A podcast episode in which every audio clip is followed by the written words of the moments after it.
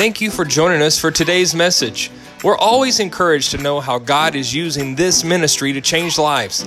If you have a story to share about how God is working in your life, please let us know by sending us an email to amen at imtheexchange.com. Also, if you would like to support this ministry financially, you can do so online at imtheexchange.com. Doing this will help us to bless others and bring messages to you each week. Today's message is from our executive pastor, Pastor Kevin Keltz. Please take a moment and prepare your heart to hear a word from God today. Right now, we are in the middle of a sermon series that has really taken our church beyond belief. You know, that is where God has spoken over our, our, our, church. That is the where we're going. You can look over here to my left, your right. It says beyond belief. That's what God spoke to Pastor Jared. That's that's the declaration. That's where we're headed. And and uh, this sermon series is called Irresistible. If you have missed any of it, please, please, please, I implore you, go and get on our Facebook page. You can watch any of the sermons online there. Go get on our podcast. You can listen. You can download. If you're on uh, Apple or if you're on uh, Android, you can do. You can get it all on there and listen to it. And don't just listen to it. Listen to it over and over again. Take notes. Go and study it out. Look in your own Bible. Be a good Berean. Don't just take our word for it. Okay, look at it, double check it. But we've been in this sermon series called irresistible. And for weeks, we've been talking about the new covenant. Everybody say new covenant. Come on, say it again. Say new covenant. One more time. Say new covenant. All right, now you're awake. Now you're helping me out. We've been talking about how Jesus, when he came, his purpose was to inaugurate this new covenant. And in doing that, he was going to completely replace, I will say that again. He was going to completely replace the old covenant. You know, the one between the nation of God of, of Israel and God, the one instituted by, by Moses at Mount Sinai. The new covenant that Jesus came to establish, please hear me, was not an addendum to it was not in addition to the old covenant, it was a complete replacement of. Last week, if, and please, if you missed this one, go back and listen to it. Bishop Jamie was here and he took us through Hebrews chapter 8. I love the book of Hebrews. In Hebrews chapter 8, he showed us the Apostle Paul is writing this letter and he starts to talk about this old covenant. Everybody say, Old covenant. Okay, there was an old covenant and there is a new covenant now. And he's, he's describing this old covenant. And he calls that old uh, covenant, he says it's a faulty covenant. And he says, so because that was faulty, he says in Hebrews chapter 8 that God came to establish a new covenant. He came to establish a better covenant. He actually came to establish a perfect covenant because, listen, this covenant wouldn't be between God and humanity. God would actually establish this covenant between him and himself. But so it cannot be broken now. That's why it's a perfect covenant. In this letter, Apostle Paul says that this new covenant would make the old covenant obsolete. Everybody say obsolete. And so here's the thing you heard Bishop Jamie say it, you've heard Pastor Jared say it, I'm going to say it. All of us, none of us are, have been born under the law. You understand that? we have all been born in the new covenant. And now, us being born in the new covenant, we have nothing to do with the law or anything to do with the old covenant. Now, listen, the Bible that we read has a lot of the old covenant in it. That doesn't mean we throw out that part of the Bible, right? We need to read that part of the Bible, but those parts don't pertain to us. Those laws don't pertain to us, even the Ten Commandments. And, and we've been saying these things. And so, if you've never heard that type of teaching before, what probably starts to pop into your mind is okay, okay, okay. Then what does it look like, Pastor, for those of us who now live in this new covenant? I know it's a, it's a question that I asked. It's a question that popped into my head because I grew up in a church that taught a mixture of old covenant and new covenant. There was a mixture of, of old covenant thoughts and new covenant thoughts. I grew up hearing people tell me about this unconditional awesome love of God out of one side of their mouth. And then out of the other side of their mouth, they would tell me, Well, you better get your act together. You better change your behavior. They, they would tell me, You better run down to an altar. And if you had sinned any this last week and get your life right with God, you better, God, you better beg God to forgive you for what you've done. They would tell me, God come to God, believe in God, and He will give you eternal life. But, but the way that they described it to me is my eternal life would last only a couple minutes until after the service was over and I sinned again.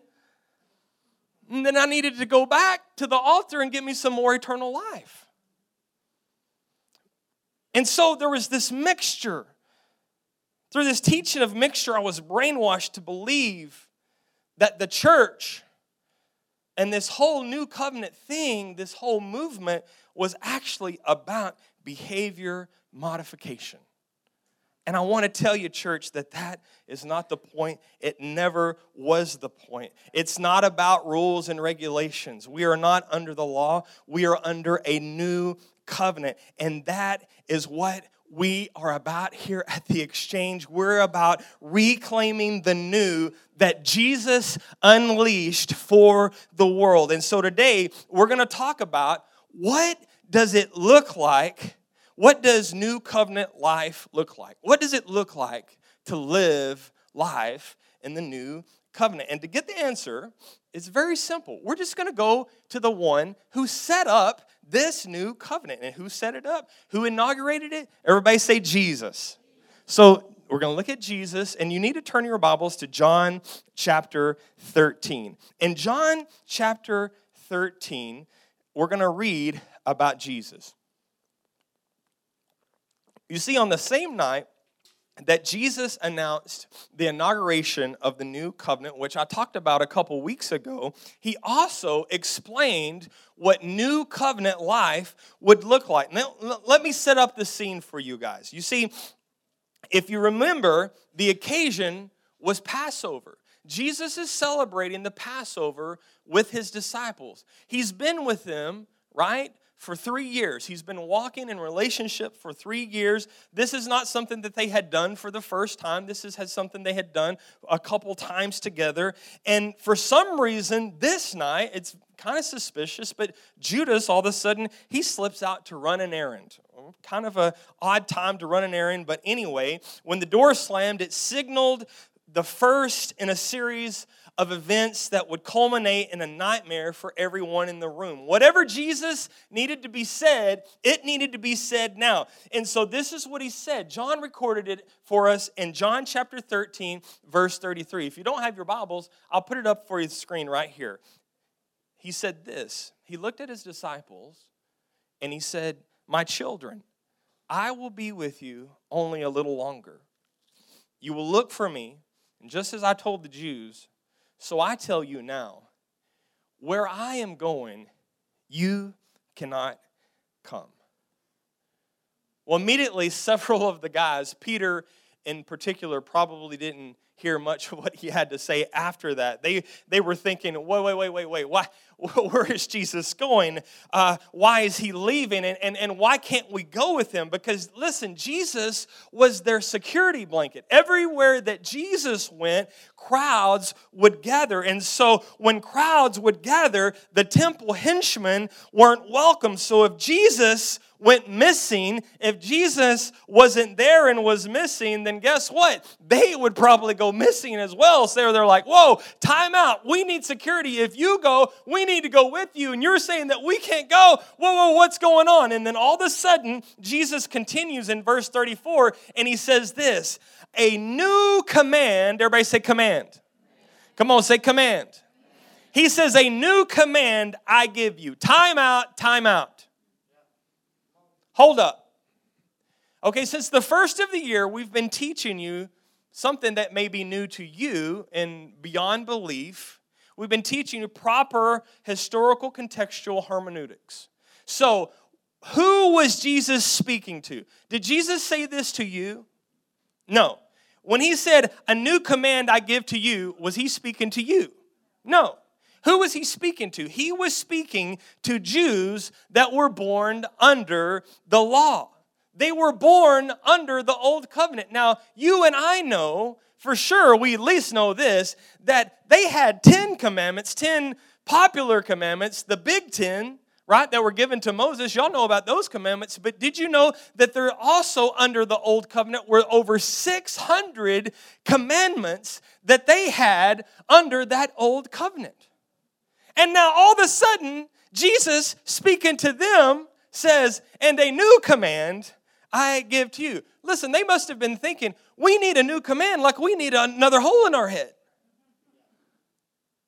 And, and, and here's also another thing Jesus had already, like Pastor Jared talked about a couple weeks ago, had summed up all of the commandments into two, right?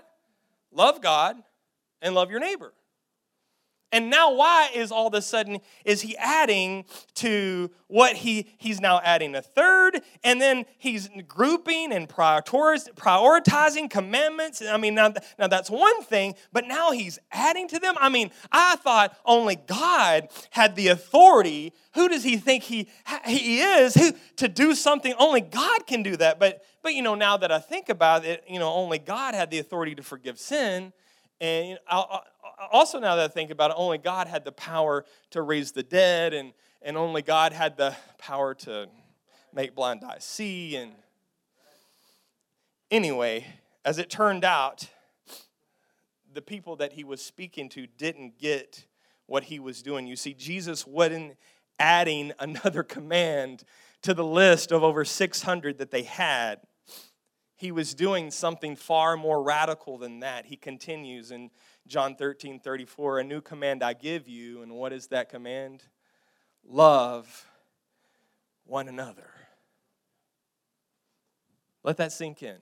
Love one another. Jesus made love, if you study this, he made love a verb and then used the imperative form of the verb. This was, in fact, now a command, as in, go over there and love those people. Jesus wasn't commanding these guys to feel something, he was commanding them to do something. But loving one another wasn't, that wasn't something new. As it turns out, though, Jesus wasn't through. He went a step further. And what came next, please focus in, was unthinkable. What came next changed the world. And perhaps if we would move what came next to the top of our agendas, it might change the world again, church. What came next made his message irresistible. What came next trumped the golden rule. You could call it the platinum rule. He said, as I has, have loved you, you must also love one another. As I have loved you, you must also love one another. Now that was new. Jesus set a standard for love in this covenant that was to come. Doing for others what one hoped would do in, in return was was so old covenant. Jesus instructed his followers to do unto one another as he had done unto them. He raised the bar. This was a whole nother kind of love. This love was now anchored in a person, which made it extraordinarily personal for the men that were seated around him, the men that he was talking to. Listen, guys, when we read the words, love as I have loved you, if we take that out of context and read it as Jesus is saying it to Kevin in 2019, what's the first thing that Kevin thinks of? Wow, Jesus, you're saying to me, Kevin, love as I have loved you. The first thing I think of, especially around Easter, is what? The cross.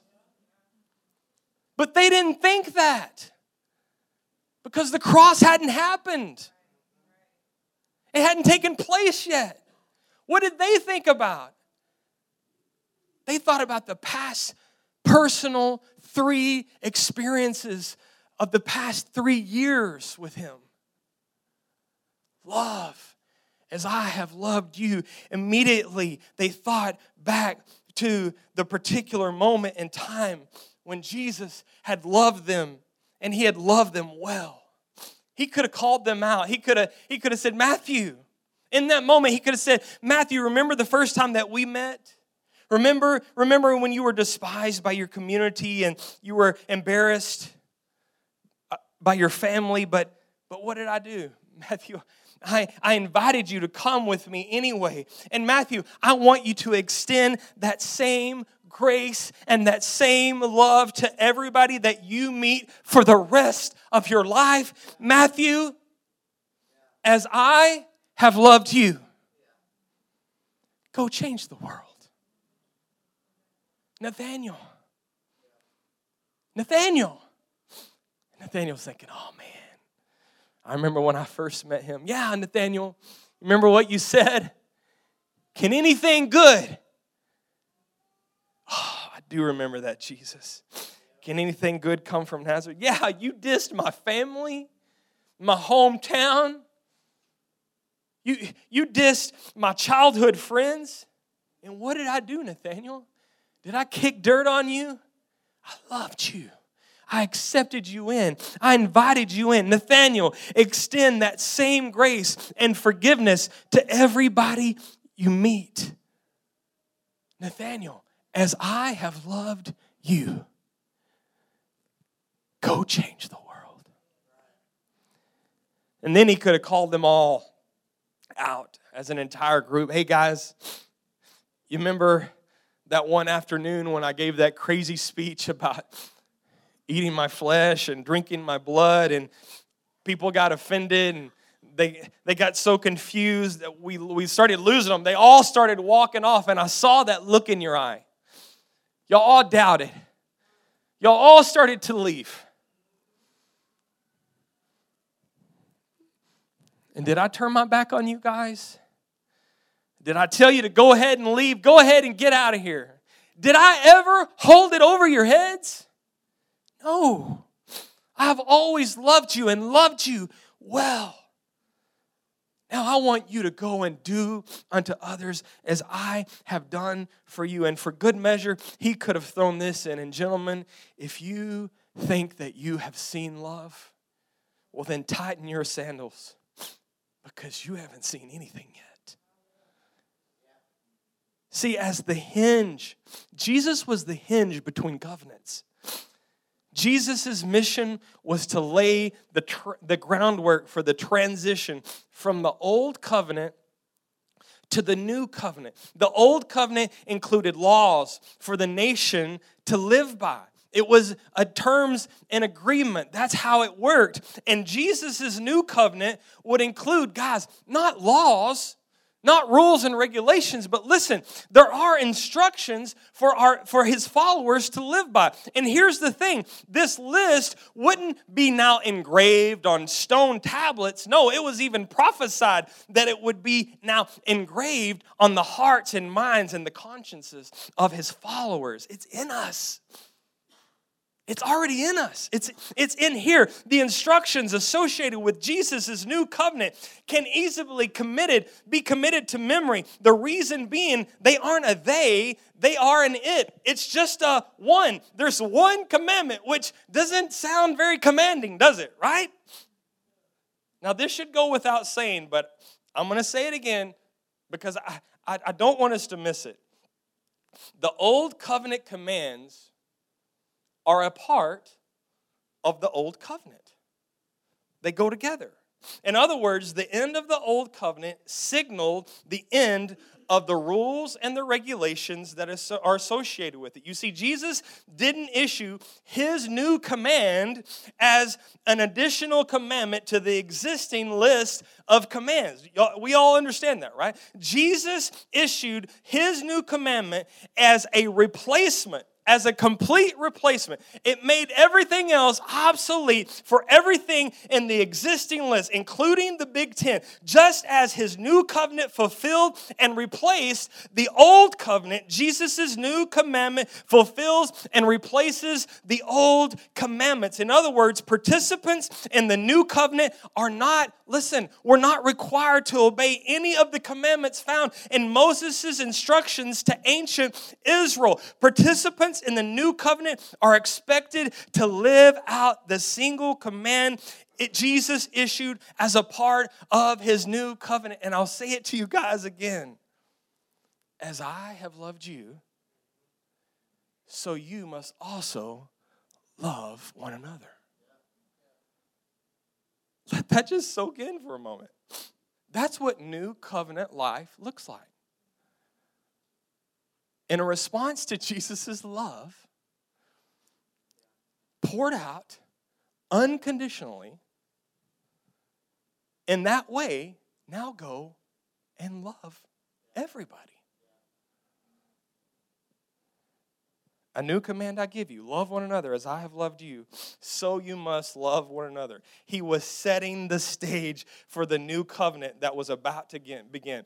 But here, he wasn't finished. He didn't stop talking right there. In fact, the significance of what Jesus said next it can't be overstated. Here is the best way to understand what comes next. Just as, so now think about, flip a switch for a second to Old Covenant in the old covenant, there was a distinguishing mark that was included that you knew people were in the old that were in that covenant. And that distinguishing mark was circumcision.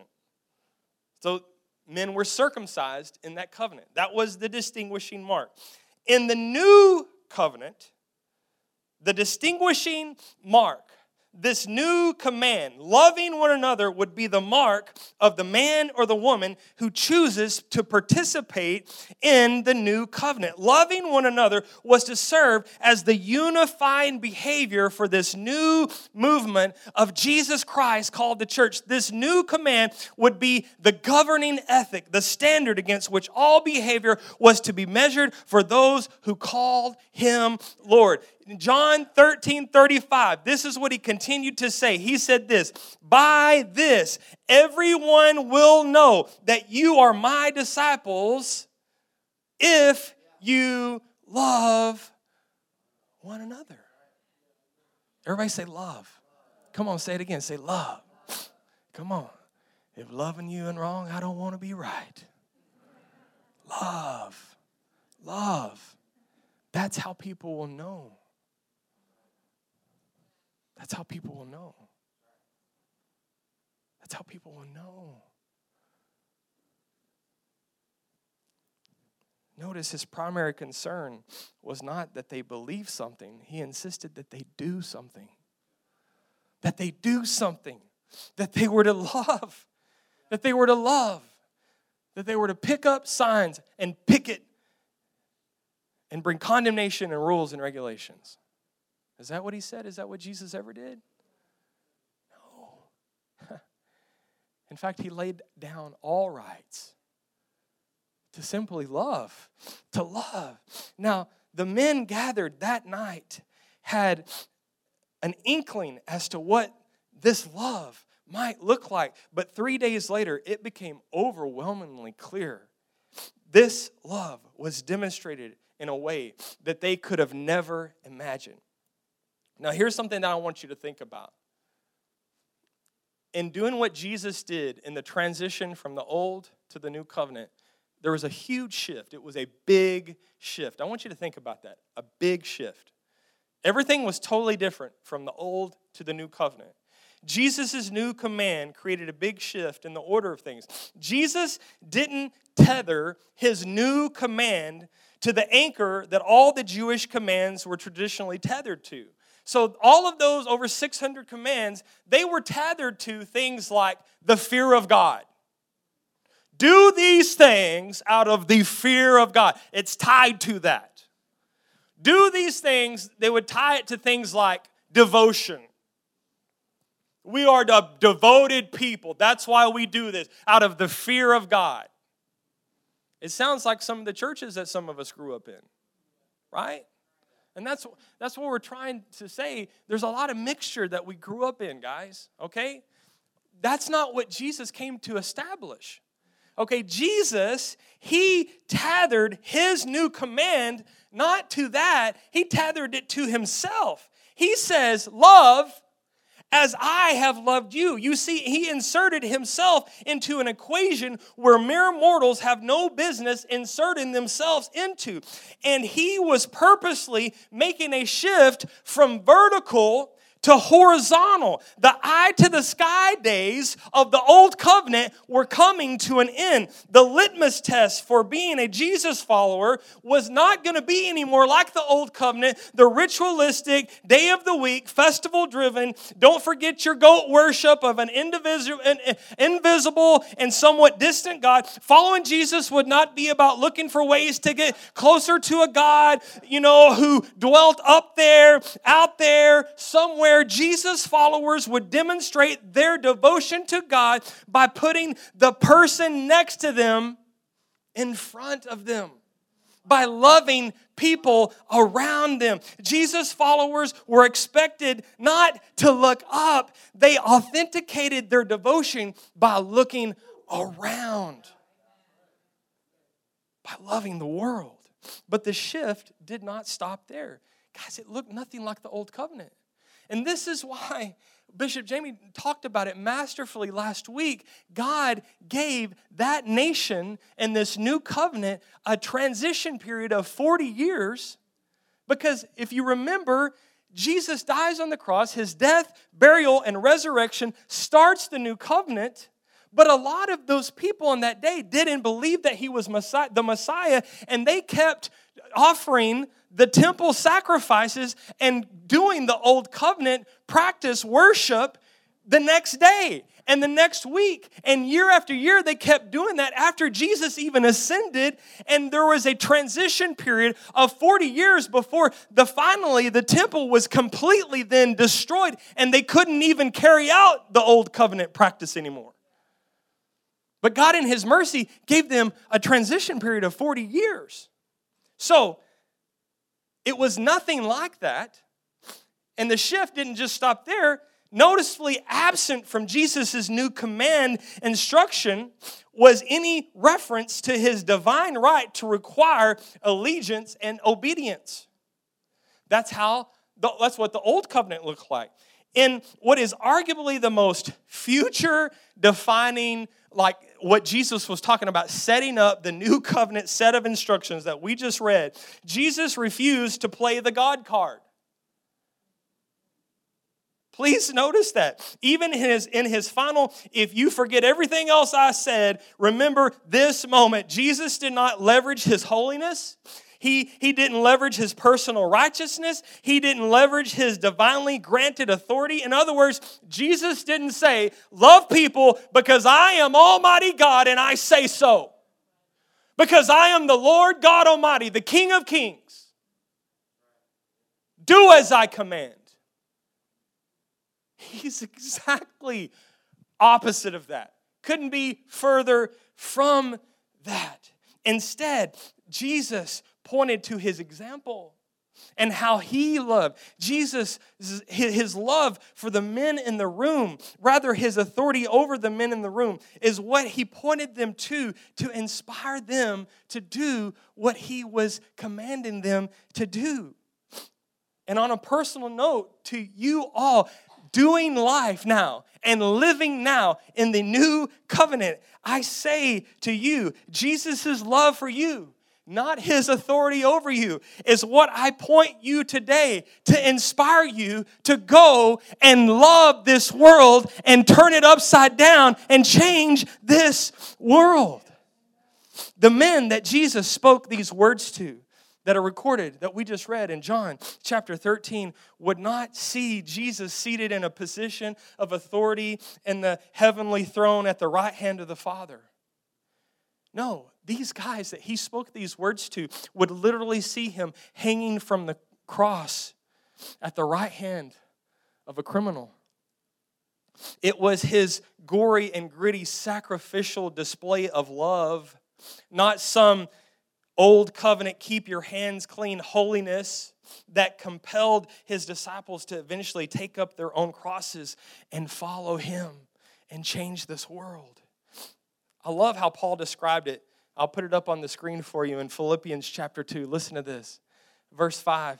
He said this In your relationship with one another, so living in this covenant, have the same mindset as Christ Jesus. Listen to this. Who being in the very nature of God, so he, he literally was God did not consider equality with God something to be used to his advantage. So he could have said, I am God, do as I command. He didn't play the God card, is what Paul is saying. Verse 7 rather, he made himself nothing, taking the very nature of a servant, being made in the human likeness, and being found in appearance as a man. He humbled himself by becoming obedient to death. And not just death, not just any death, death on a cross. Thank you, Jesus. Thank you, God. See, Jesus did not leverage his equality with God to stir us into action. That's not what this new covenant is about. It's not what it's built on. He leveraged his love. This represents a total departure, a complete shift from the old covenant. Jesus did not anchor his new command to his divine right as king, he anchored it to his sacrificial love. Why should disciples obey his command to love? Because he loved them first, because he loved them best. They were to do unto others as Jesus had already done and was about to do even better unto them. Hours later, Jesus staged a demonstration of love. Hours after he said this, knowing he said, I'm not going to be with you much longer. He knew it was coming. This demonstration of love, it took everybody's breath away even his own. And it took their excuses away, and it took our excuses away. Jesus leveraged his compelling love to compel his followers in this new covenant to love unconditionally. Everybody, anybody,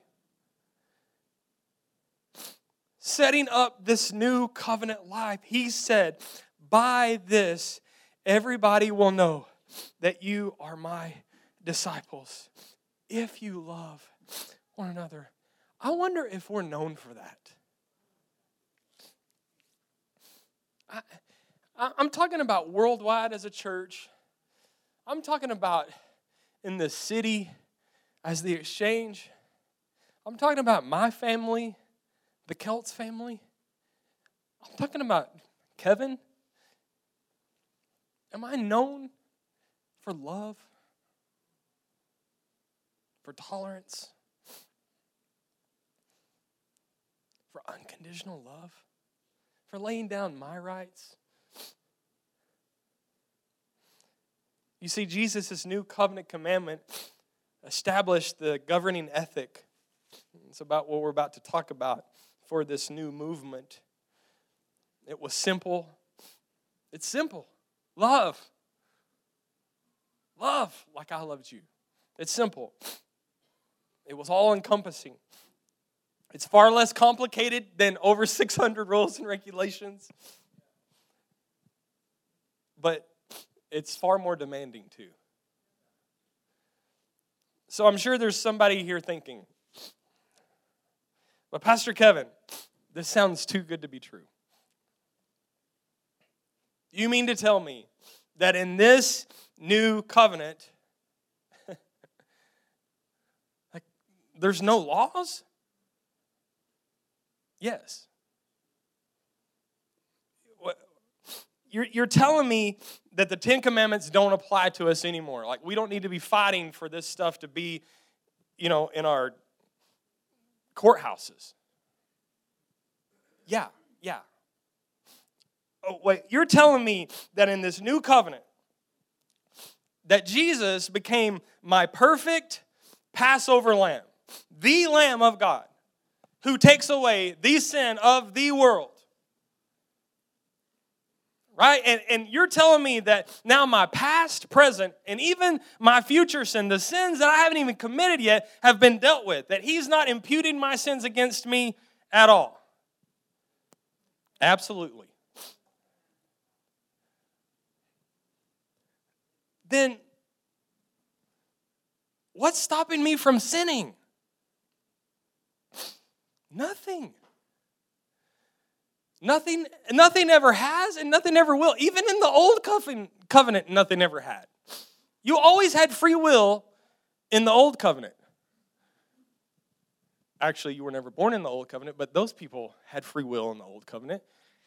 You have free will in the new covenant. Somewhere along the line, there was a switch and there was a mixture that came in, and there was this ideology that came in that says the church was established to keep people from sinning. That we were deputized to be the behavior police. That's what Jesus established. And I came to tell you today no, no, absolutely not. The church was established to change the world. Amen? And the way that we do that is by simply living a new covenant life. And so, what does that look like? By this, everyone will know your disciples if you love one another. And how does he want us to love? Like he loved us, right? It's very simple. So stop wondering well, is this a sin? Can I can I get away with this? Can I do this and still be a Christian? I mean, is that I mean that's you know that's what people ask. We ask these questions and and instead ask a different question. Okay, get away from that that type of thinking. I, am telling you, we got to get to a question that now introduces clarity to just about every moral, moral, ethical, and relational decision that we'll bump up against. This is a question that takes care of the heart of Jesus, the new covenant command that He gave us, which is the standard by which we are to evaluate our behavior, conversations, and attitude. And I'll put it up on the screen, and here what here it is. What does love require of me? In the new covenant, ask that question. Years ago, there was this, I was, me and Pastor Jerry were talking about this last week. There is this really cool song, and it's old and out of date now. But the, the lyrics went like this It said, Look what you've done for me. Your love has set me free. Jesus, my Savior, look what you've done for me. So he's, he's, he's getting his focus on the love of Jesus, right? And then he says, in a response to that, What can I do for you, my Lord? Want you to know my heart is yours. And then he says this it's not a question of what you can do for me. What can I do for you? And so the heart now, us as people living in the new covenant, we start to ask this question in response to his love, what, what does it look like to love people? What does love require? In a situation when you find yourself, the simple question should stand guard over our conscience. It should serve as a guide, as a signpost, as a compass as we navigate the complexities in our culture. It should inform how we date, how we parent, how we boss, how we manage, how we coach. It should form a perimeter around what I say, what I do in my role as a husband, as a pastor, as a neighbor, as I'm as I'm in a relationship with my wife when I get into any relationship, any, any decision I have to make, I just ask myself, does this look like love? Does this, in this instance, does this look like me loving her the way that Christ has loved me? You don't have to ask if it's a sin or not, or if I can do this and still be a Christian, blah, blah, blah, blah, blah. You don't have to ask yourself, what does the Bible say about this? I'm about to just make your brain explode. Because that was never a question in the new covenant church. Because if you think about it, when the new covenant church started and originated, in the first 200 years, the Bible as we know it didn't exist. So they weren't running to their neighbor and going, hey, Paul's not here right now. He's been sending us these letters. But uh, hey, what's the Bible say about this? Can we do this? That's so old covenant. You know what the guy would say? Well, remember the leader of this whole thing that set this whole thing up? Jesus, he gave us a command love as he is loved. So, in that situation with your wife, or in that dealing as a boss with your employee, or if you're a teenager going on a date, in that situation, is the thing that you are looking at, are you going to love? Does it look like love? It's not a question of if it's sin or if it's not sin. For years and generation after generation, we, the church, became the deputized sin police. And you're in or you're out. And we made God out to be an old covenant, Zeus in the sky, making a list, checking naughty or nice. He was, he was, uh, he was uh, somebody that we were dating with a flower. He loves me, he loves me not. That's never how it was intended to be, and it was a made up fictional story. This is the new covenant that we live in. In this new covenant, Guys, I'm telling you, we are in a place where all you have to do when unsure of what to say or do, ask what love requires of you. I'll put that up on the screen for you right quick. I'm going to count to three. I want to say that together. One, two, three. When unsure of what to say or do, ask what love requires of you. The instructions scattered throughout the New Testament answer the question what does love require of me? The New Testament instructions. Go read the New Testament, okay? And I will tell you, not everything in the New Testament is new covenant and we've, we've talked about that. But when you're reading new covenant stuff in the in the new testament and, you, and you're reading this stuff there are instructions that that paul is giving that that has to do with with sin issues okay? And when you're you're reading those things i'm telling you it's not paul and peter and james and john adding commands to this new covenant. It's simply them applying jesus' original command. You understand that for us just to read the instructions now and imply. Jesus' command obligates us now to also wrestle with a new and better question, but it does something else as well. His new command provides us with a new and better answer to an old question. Jesus' new command forces us to upgrade our answer to this question Why?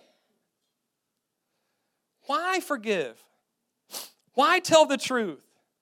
Why be generous? Why be a good person? You see, under the old covenant, why, that question, why, was answered immediately with an eye to the sky. It was all vertical, right?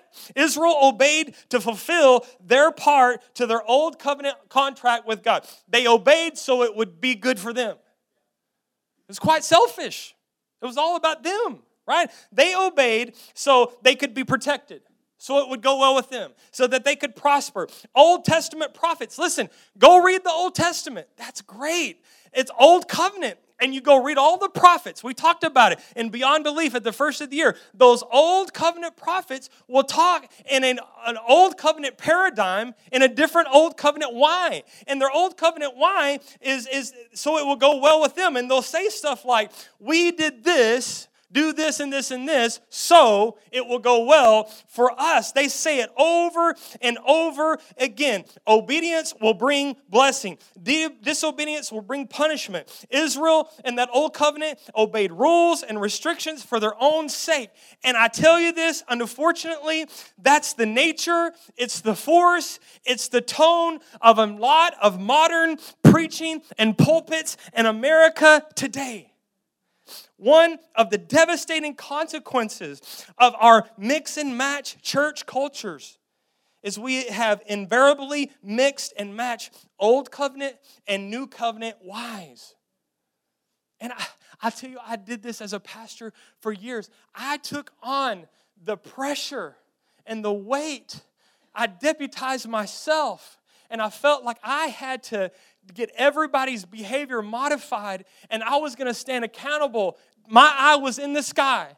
And he was this taskmaster, and I was gonna stand in front of him and give an account. And if all these people weren't washed by me, I was the priest. And if they weren't all washed, then it was gonna be bad on me. And so I would preach my heart out every, I would fill the altars. I would give an altar call every Sunday. And I could, I guarantee you, I was a professional at convincing people who were in Christ that they were not. And it produced no fruit. People got tired of it and they, they, they quit God. But I thought I was doing what I, I, this is what I knew is, is all that I knew. And then God came and He set me free to new covenant, to the love that He has for us. See, it's devastating because Jesus' new covenant came packaged, prepackaged with the new answer to the question why. With the inauguration of the new, new covenant, the question of why would no longer be associated with appeasing God. Jesus' followers aren't instructed to obey in order to gain something from God. That's not why we love. Not because He said so or I'll do this so these things can happen. No, it's not like that. We obey God in light of His love because he's already done so much and we've already been given so much. It's because we know who we are and we know whose we are, and that's what we do. We know our identity. We live our lives in a response to His love. His love is in us, and we know who we are. It's inside of us. We just open up our lives and let His love come out. It happens naturally. The New Testament, New Covenant answer to why is always that's what love requires of me because that's what's best for them. I'm putting them first. This is what Jesus did. The old covenant why centered around doing right by God. New covenant why is always connected to the who, and often the who beside you. The new covenant why centers around doing right by your neighbor or your parents or your kids or your coworkers or the people you come into contact with every day. I'm going to ask the worship team to come up here and help me finish. So I want you to think about that. Think about it this morning.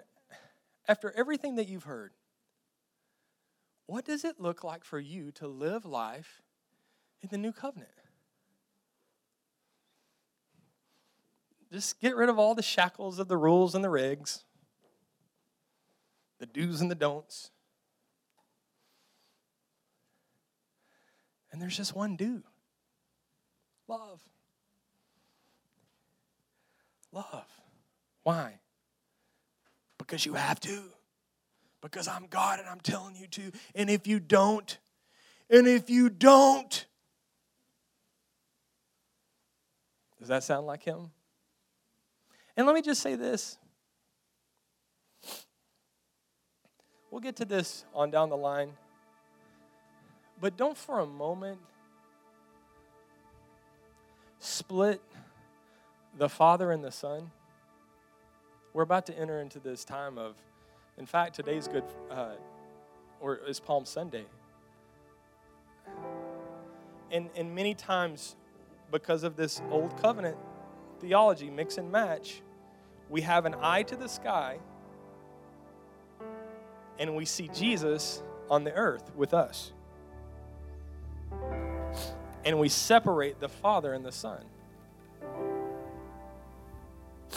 And then all of a sudden,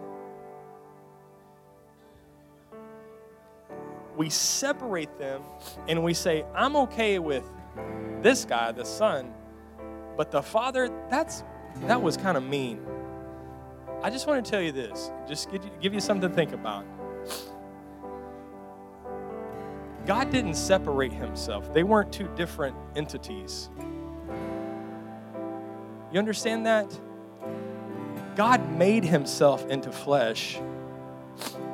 And when he made himself into flesh, became the sacrifice lamb. He didn't have a split personality and then murder somebody. He laid down himself, himself as an offering. Okay? I think sometimes, even especially this time of the year, and especially of a mixture, we start to get a mentality like that. We're like, okay, I'm okay with Jesus, but the Father, he sounds like a child abuser. I would never send my son to do something like that. But God is love.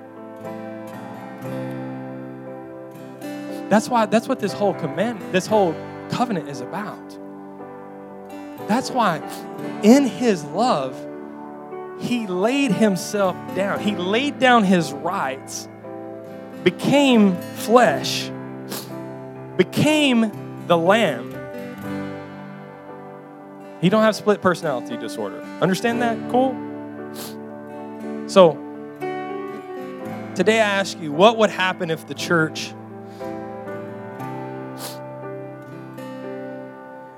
just got back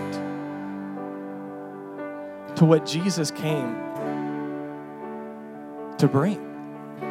What would happen in the world if we oriented our lives, our marriages, our friendships, our professional relationships, our finances, and our time around this inescapably simple and all encompassing question What does love require of me? God, what does it look like to love? To love. And not just people, but this, this world, this earth. To take care of this earth. To love, to love. Maybe we would stop cross examining our Bibles and, and looking for loopholes. Maybe instead we would just start searching for opportunities in our daily lives to love people better. Maybe we would start to be characterized as Christians, as, as people that have honor and mutual respect. Maybe families would start to live on a budget so that we could give away more, while people outside the faith community may be critical of what we believe, they would be envious of how we treat one another and they would be stunned of how we treat them with love unconditional love. People who were nothing like us would like us. You know, that kind of love changed the world once. And I'm convinced it can again. Please stand with me this morning. So, to love that way, to love the way that Jesus called to, it, requires us to have a complete break, though, with the obsolete old covenant. As long as we continue this mix and match of old and, and new, we'll never be free to love as we've been called to love. Until we do away with the old and we embrace the new, our love will always just be leveraged. It will not be pure. And a leveraged love is not love at all. So I just want you to bow your head and close your eyes for a second.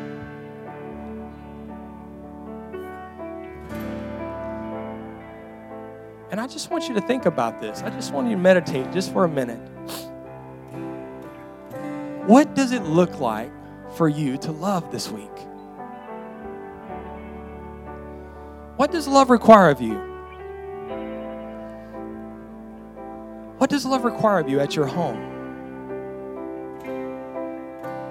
What does love require of you at work?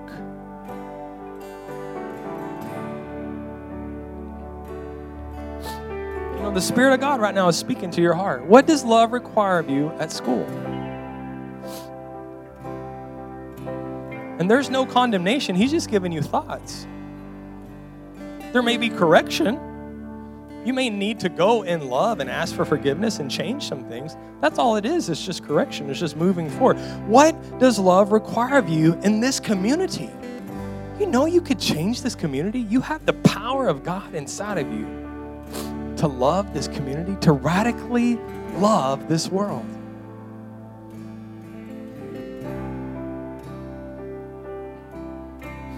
Father God, I thank you this morning. I thank you for this new covenant. I thank you that it's not far off. I thank you that you're not far off. I thank you that this new covenant is right here. I thank you that the Spirit of God is inside of us. And, Spirit of God, I just ask that you continue to reveal that to us, that we know who we are and that we know whose we are, that we, in our identity, would realize that this unconditional love has been poured out on us, the unconditional forgiveness has been poured out on us, and now we are to go not as a command, not as a requirement Oh, but as a joy, as a labor of love. That's what we do. It's just in us, it flows naturally out of us. And as we continue to do it, Lord, it gains momentum.